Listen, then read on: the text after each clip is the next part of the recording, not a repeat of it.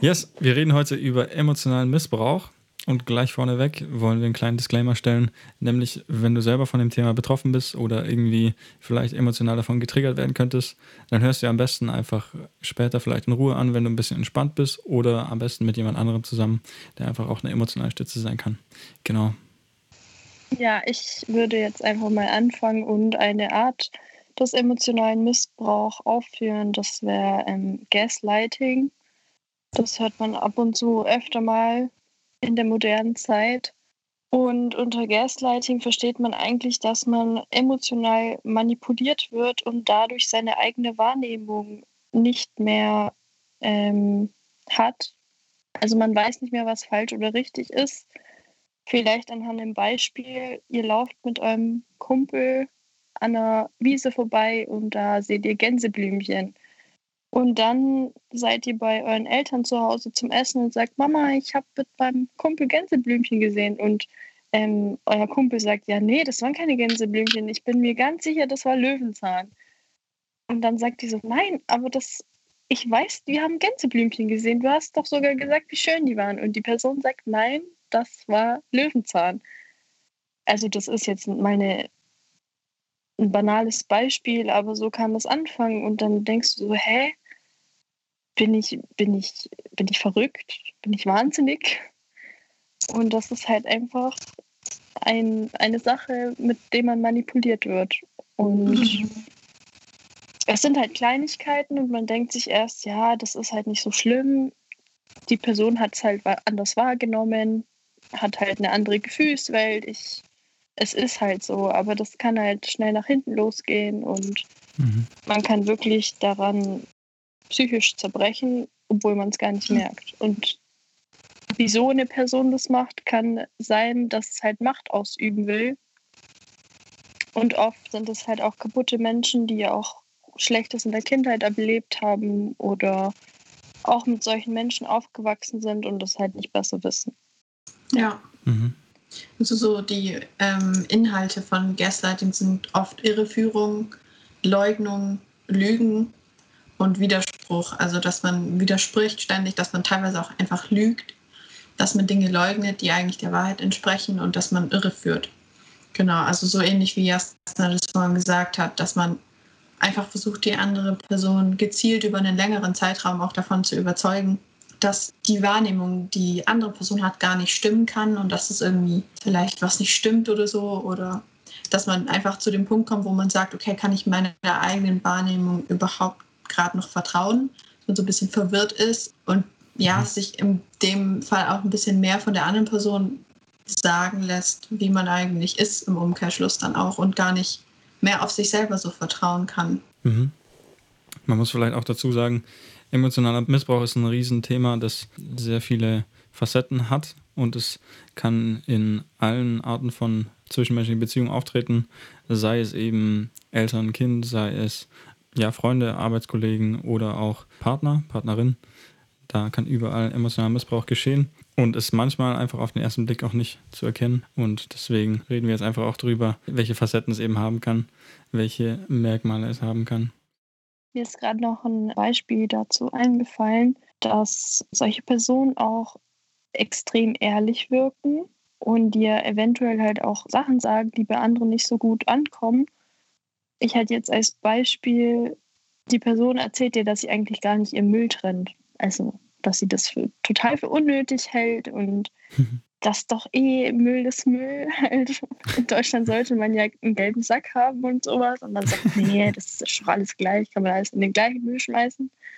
Und dann trifft man sich mit Freunden und spricht das halt an und dann sagt die Person, nein, aber ich habe das nie gesagt, nein, das, das stimmt nicht, wie kannst du sowas erzählen? Und dann fühlt man sich angegriffen und denkt so, wow, ähm, was, wieso, was, und ist halt richtig ausfällig und man sucht dann die Schuld irgendwie bei sich. Es sind halt meistens immer so kleine Dinge, aber man muss echt differenzieren und schauen, okay, was es jetzt war und was es nicht war. Mhm. Ich weiß nicht, ist euch schon mal sowas passiert oder wart ihr schon mal mit jemand befreundet, der sowas gemacht hat oder in der Familie oder Beziehungen? Maria nickt ganz stark mit ihrem Kopf. Ja, also in meinem früheren Freundeskreis war Gaslighting so eine ja, Gang- und Gäbe-Methode. Also nicht, dass wir wussten, dass es Ga Gaslighting ist und dass es so heißt, aber einfach diese Manipulation, dass man dem anderen einredet, das, was er jetzt gerade wahrnimmt, ist gar nicht so und man ähm, ist doch ein bisschen verrückt und man übertreibt doch. Also ich habe das nicht gemacht, sondern die anderen mit mir, so rum war es. Und Dinge, die ich bemerkt habe, zum Beispiel, wenn uns jetzt jemand angeschaut hat oder, hat oder so, ähm, hieß es, das stimmt nicht. Da hat uns gerade niemand angeguckt. So, das ist nicht wahr, mhm. was du gerade gesehen hast. Das ist einfach nicht die Wahrheit. Und das ist dann schon, erstmal denkt man sich, ja, was, was redest du eigentlich für einen Schwachsinn? Aber wenn man das, ja, wenn das öfter mit einem gemacht wird, dann denkt man, hm, ja, so oft wie es jetzt schon vorkam, vielleicht stimmt es ja. Vielleicht habe ich mir mhm. das alles nur eingebildet. Das ist, glaube ich, echt gefährlich. Mhm, voll. Ich muss da der Maria zustimmen. Ich finde, ähm, dass das sehr oft mit Manipulation verbunden ist und halt sehr, also sind halt sehr oft die anfällig dafür, die sich, also die ein schlechtes Selbstbild von sich haben, weil sie schwer für sich selber einstehen können und deswegen dem halt mehr Glauben schenken als sich selber, was so traurig ist, dass ich auch erst lernen musste, was ich immer noch erst lerne. Bei mir ist es ganz oft so, wenn ich mich mit einer Person streite, die sich immer in die Opferrolle stellt, weil selbst, selbst wenn der oder diejenige Person den Streit angefangen hat, am Ende immer man selber dann dafür schuld ist, dass ein Streit begonnen hat und die natürlich die Geschichte immer so umwandeln, dass sie in der Opferrolle sind. Ja, genau, also so habe ich das immer kennengelernt, dass man am Ende nicht mal mehr weiß, warum man gestritten hat und man kommt so aus so einem Gespräch raus und denkt sich, krass, ich bin voll das Monster. ja. Oh no. Ja, das, das ist auch was, gerade so in Streitsituationen wenn dann irgendwie die Realität immer so ein bisschen anders dargestellt wird, immer so, dass es eben ins Argument der anderen Person passt.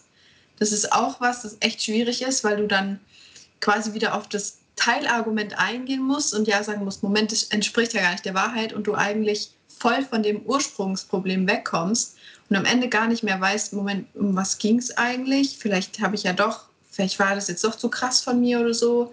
Ich, das ist auch so eine Sache in Streitsituationen, wo ich echt, wo ich auch schon erlebt habe. Ist ganz komisch. Aber das Schlimme dabei ist, finde ich, dass dir vorgegaukelt wird, dass du spinnst und dass du ein Psycho bist und dass du komplett übertreibst. Und dann kommt halt so eine Wut auf und halt die ganzen schlechten Eigenschaften, die eine Person in sich trägt, kommen da zum Vorschein. Und dann im Endeffekt denkt man sich so, oh ja, stimmt, ich habe voll übertrieben und ich war richtig jähzornig und böse und wie konnte ich nur, ich habe die Person doch so verletzt. In Wahrheit wäre das ja gar nicht passiert, hätte sich die Person richtig verhalten und hätte gesagt, ja, okay, es tut mir leid, ich verstehe, ich mache es besser, anstatt den Fehler immer wieder zu machen. Mhm. Das ist auch was, was ich gemerkt habe, wo man dann auch viel selber an sich arbeiten muss und sich einfach eingestehen muss, dass man gerade mit der falschen Person eine Beziehung führt oder befreundet ist mhm. oder in der Familie so jemand hat. Also in der Familie ist es halt schwer, weil seine Familie sucht man sich nicht aus, aber da mhm. finde ich, ist der beste Rat, dass man sich da distanziert und einfach seinen Wert kennt. Ja, ich finde genau in solchen Krisensituationen, wie zum Beispiel einen Streit, so schlimm die auch sind, so wichtig sind sie auch, weil ich finde, in einem Streit lernst du erst die Person richtig kennen und dich erst richtig kennen. Was sind deine Trigger? Was macht dich ärgerlich? Was verletzt dich? Und wie geht die andere Person damit um? Also da finde ich immer, also ich kann sehr oft erst richtig sagen, okay, der oder die bleibt jetzt ein Mensch in meinem Leben, nachdem ich mit der Person gestritten habe, weil ich dann weiß, okay, so geht die Krisensituation um, damit kann ich leben. Ja. Krass, ey. Ich dachte nicht, dass da so viel bei euch rauskommt. Also, ich muss sagen, ich kenne jetzt nur die Perspektive aus so Jungsgruppen hauptsächlich. Und ich glaube, da sieht das Ganze noch ein bisschen anders aus. Also, so Geschichten wie ihr erzählt, kenne ich tatsächlich jetzt aus meinem Leben nicht, aber ist krass zu hören. Ich glaube, bei Jungs sieht es mehr so aus, dass viel über Gruppenzwang, so emotionaler Missbrauch geschieht. Zum Beispiel alle rauchen, ähm, irgendwann ist dann der Moment, wo, du, wo alle dann sagen, hey, zieh doch auch mal oder du bist kein Mann, wenn du nicht ziehst oder so. Das ist dann die Manipulation in so Jungskreisen, glaube ich, eher. Ich glaube, wichtig ist auch zu sagen, dass emotionaler Missbrauch, wenn dir das geschieht, dann liegt es nie eigentlich an dir. Du, du kannst, kannst nichts dafür, dass, dass Leute dich jetzt als Opfer in Anführungszeichen ausgesucht haben. Das hat eigentlich immer und ausschließlich mit der Person gegenüber zu tun. Und die Person kann auch natürlich oft sein, dass sie gar nicht direkt was für kann, weil sie hat das Ganze so erfahren. Sie ist vielleicht durch ihr Elternhaus geprägt worden, wo ganz viele solche Muster gelebt wurden. Und das ist echt ein Riesenthema, was ich ziehen kann. Und ja, ist auf jeden Fall gut, wenn man da offene Augen hat und auch so irgendwo ja, bei Leuten den Stand hat, dass man sie darauf ansprechen kann, weil wenn vielen das bewusst wird, dass sie da so ja, manipulativ unterwegs sind, dann kann sich da auch wieder was ändern. Fand ich gut, was du jetzt gesagt hast, dass es gar nicht so auf einen selber bezogen ist. Ich höre in letzter Zeit immer wieder diesen Spruch und vor drei Jahren habe ich zu einer damaligen Freundin von mir gesagt, die auch selber so ein bisschen damit zu kämpfen hatte, was andere Leute über sie sagen oder auch ihr gegenüber sagen, wie sie sei. Dieser, dieser Satz, was andere Leute über dich sagen, sagt mehr über sie selbst aus, hm. als über deine Person. Und es stimmt, weil man muss sich wirklich überlegen, ähm, die Erfahrungen, die man macht, die prägen ja auch ganz massiv das Bild, das man von anderen hat. Die ähneln vielleicht von der Gestik her jemandem oder so. Und dann triggert es einfach so ein gewisses Bild auch manchmal. Manche Leute geben der Sache halt mehr nach als andere. Manche meinen, sie haben die Person dann irgendwie schon komplett durchschaut oder so, was immer sehr gefährlich ist. Mhm. Weil das ist nicht, also es ist egal, wie gut du eine Person kennst, es gibt immer einen Teil, den du nicht abschätzen kannst. Und es ist so wichtig, mhm. auch das zu wissen, dass wir nicht allwissend sind und nicht ähm, auch wenn jemand vielleicht unsympathisch rüberkommt, das kann auch eine Momentaufnahme sein. Wir wissen einfach nicht, was eine andere Person durchgemacht hat, wie die wirklich ist. Je oberflächlicher, umso weniger. Also haben wir gar nicht den Anspruch oder allgemein hat man nicht den Anspruch zu sagen, die Person, die ich gerade heute Mittag beim Arzt im Wartezimmer gesehen habe, die ist so und so. Also welchen Bezug hat man denn zu der Person? Gar keine. Und es ist so, so wichtig, dass man, dass man sich hervorruft, das, was andere Leute über einen sagen, das hat mehr erstmal mit denen zu tun, mit deren Erfahrungen auch, als mit mir selber. Der Wahrheitsgehalt mhm. ist da einfach nicht da. Mir ist auch gerade so ein Spruch eingefallen, den eine Freundin auch letztens zu mir gemeint hat, dass man die Liebe akzeptiert, die man denkt zu verdienen. Mhm. Aber das stimmt einfach so nicht, weil ich spreche jetzt für Frauen, weil ich eine Frau bin, aber das können sich auch Männer zu Herzen nehmen. Du bist gut, es ist gut, dass du dich nicht schminkst, es ist gut, dass du deine Haare auch mal glatt tragen willst. Es ist gut, dass du dich nicht aufreizend kleidest. Wenn du dich darin wohlfühlst, dann ist es deine Sache. Dir kann niemand mhm. anderes vorschreiben, wie du sein sollst und was du anziehen sollst und dass du die neueste Markentasche brauchst, um wertvoll zu sein. Nein, du bist gut, so wie du bist und du hast, du solltest die Liebe akzeptieren, die du auch gibst. Du musst mhm. nicht einen Menschen in deinem Leben akzeptieren, nur weil du denkst, er ist hilfsbedürftig. Das Schlimme mhm. ist bei Menschen mit Helfersyndrom jetzt, dass sie halt einfach denken, sie müssen der anderen Person helfen und eine Stütze sein und äh, die durchs Leben tragen. Aber das macht genau das Gegenteil. Das macht einen kaputt und einen abhängig. Was man, man sollte sich niemals von der Person zu sehr mhm. abhängig machen. Also auch in der Freundschaft das, es kann nicht sein, dass dir eine Person einreden kann, dass du nicht wertvoll bist. Du bist wertvoll, so wie du bist. Ich kann eigentlich nicht mehr dazu sagen, anstatt dass man halt einfach auf sein Inneres hört und auf sein Bauchgefühl. Und was mir zum Beispiel geholfen hat oder immer noch hilft, ist, dass ich mir in so einer Wut und in, in einer Verzweiflung, wo ich denke, ich bin schuld, einfach einen Zettel nehme und alles aufschreibe, was gesagt wurde was mich verletzt hat und mir nochmal vor Augen führe, Jasna, du bist gut und du hast es dir nicht eingebildet. Ja, ich finde es genauso. Also besonders auch in dieser Art von Manipulation ist, glaubt die beste Waffe einfach Selbstwertgefühl, dass du dich mhm. kennst und du weißt, wo deine Grenzen sind und äh, insofern dich dann noch nicht mehr äh, manipulieren lassen kannst, wenn du in einer gewissen Weise einfach okay bist mit dir. Du bist okay, wenn diese Person sich mal wegsetzt von dir, weil sie jetzt eingeschnappt ist, weil du gerade etwas nicht gemacht hast, was sie nicht möchte. Es ist okay, wenn, ähm, wenn die Person aber auch wiederkommt. Es ist okay, wenn sie dich alleine lässt. Es ist okay, wenn ihr mal keine Meinung, also nicht die gleiche Meinung habt.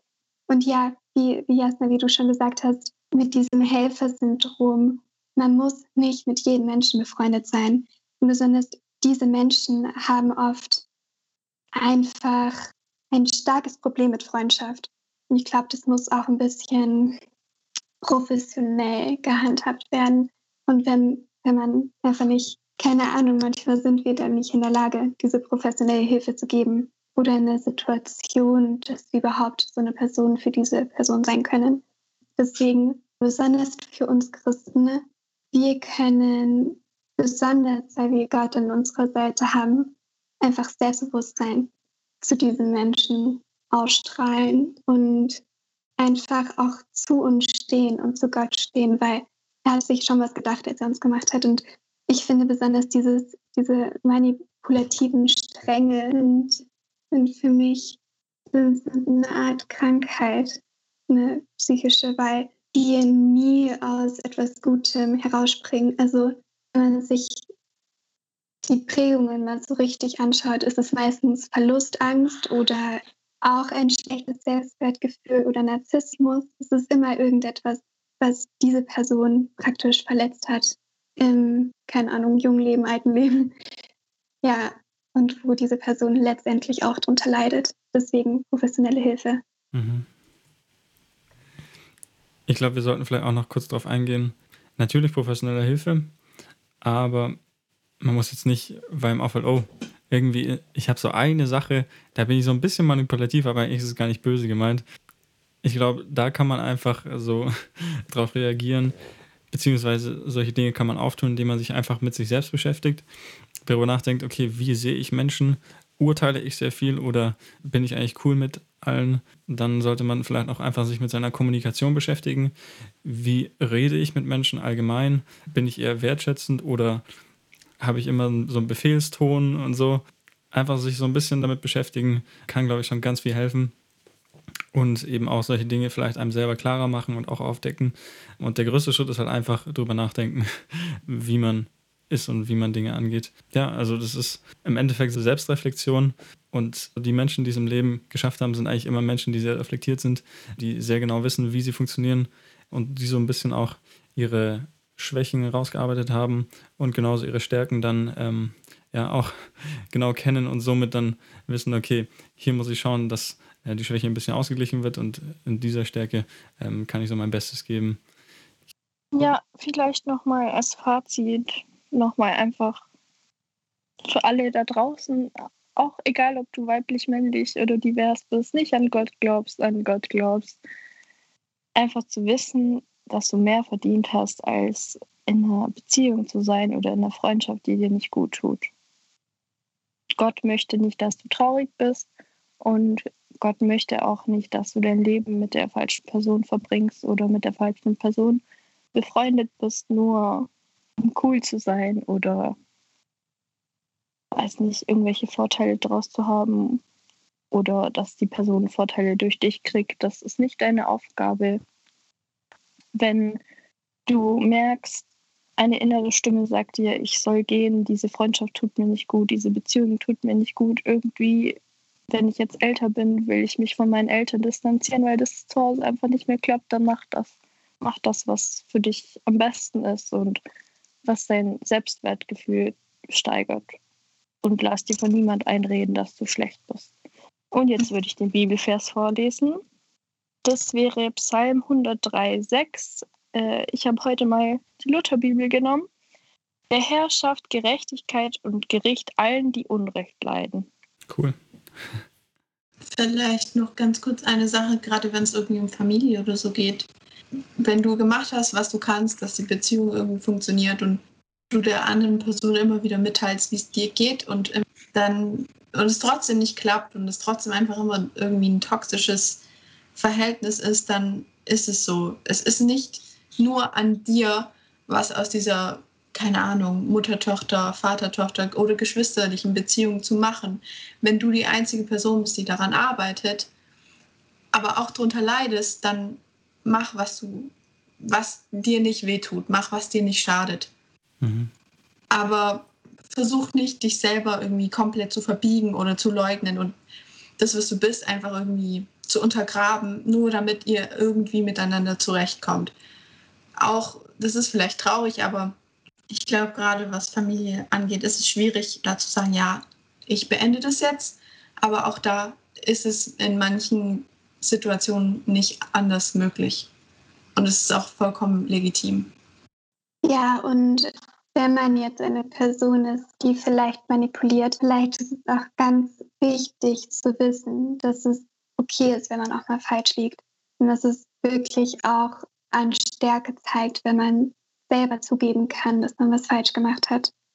Stichwort Selbstreflexion. Ja, genau. Ja, genau. Und man darf sich auch dann Hilfe holen, auch professionelle Hilfe. Das ist nicht peinlich oder schlecht oder ja, so man muss auch nicht sagen, boah, so ein Psychologe, der hat ja gar keine Ahnung.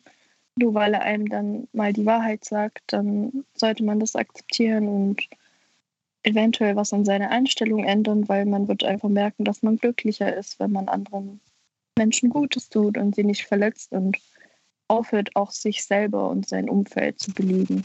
Ja. ja. Niemand, hat immer recht. Und, und Ego ist meistens ein schlechter Grund, nicht auf jemanden zuzugehen. Ja, stimmt. Krass, ich merke schon, da wäre eigentlich vielleicht sogar noch mehr Redebedarf. Wenn ihr Bock auf eine zweite Folge habt oder einfach auch was zu dem Thema beitragen wollt, dann könnt ihr, könnt ihr einfach uns auf Instagram schreiben. Wir heißen dort smalltalkgoes unterstrich. genau. Ähm, ansonsten würde ich jetzt mal hier den Sack zubinden. Vielleicht kommt eine Folge 2. Wir freuen uns auf jeden Fall. In diesem Sinne wünschen wir euch eine schöne Woche. Macht es gut.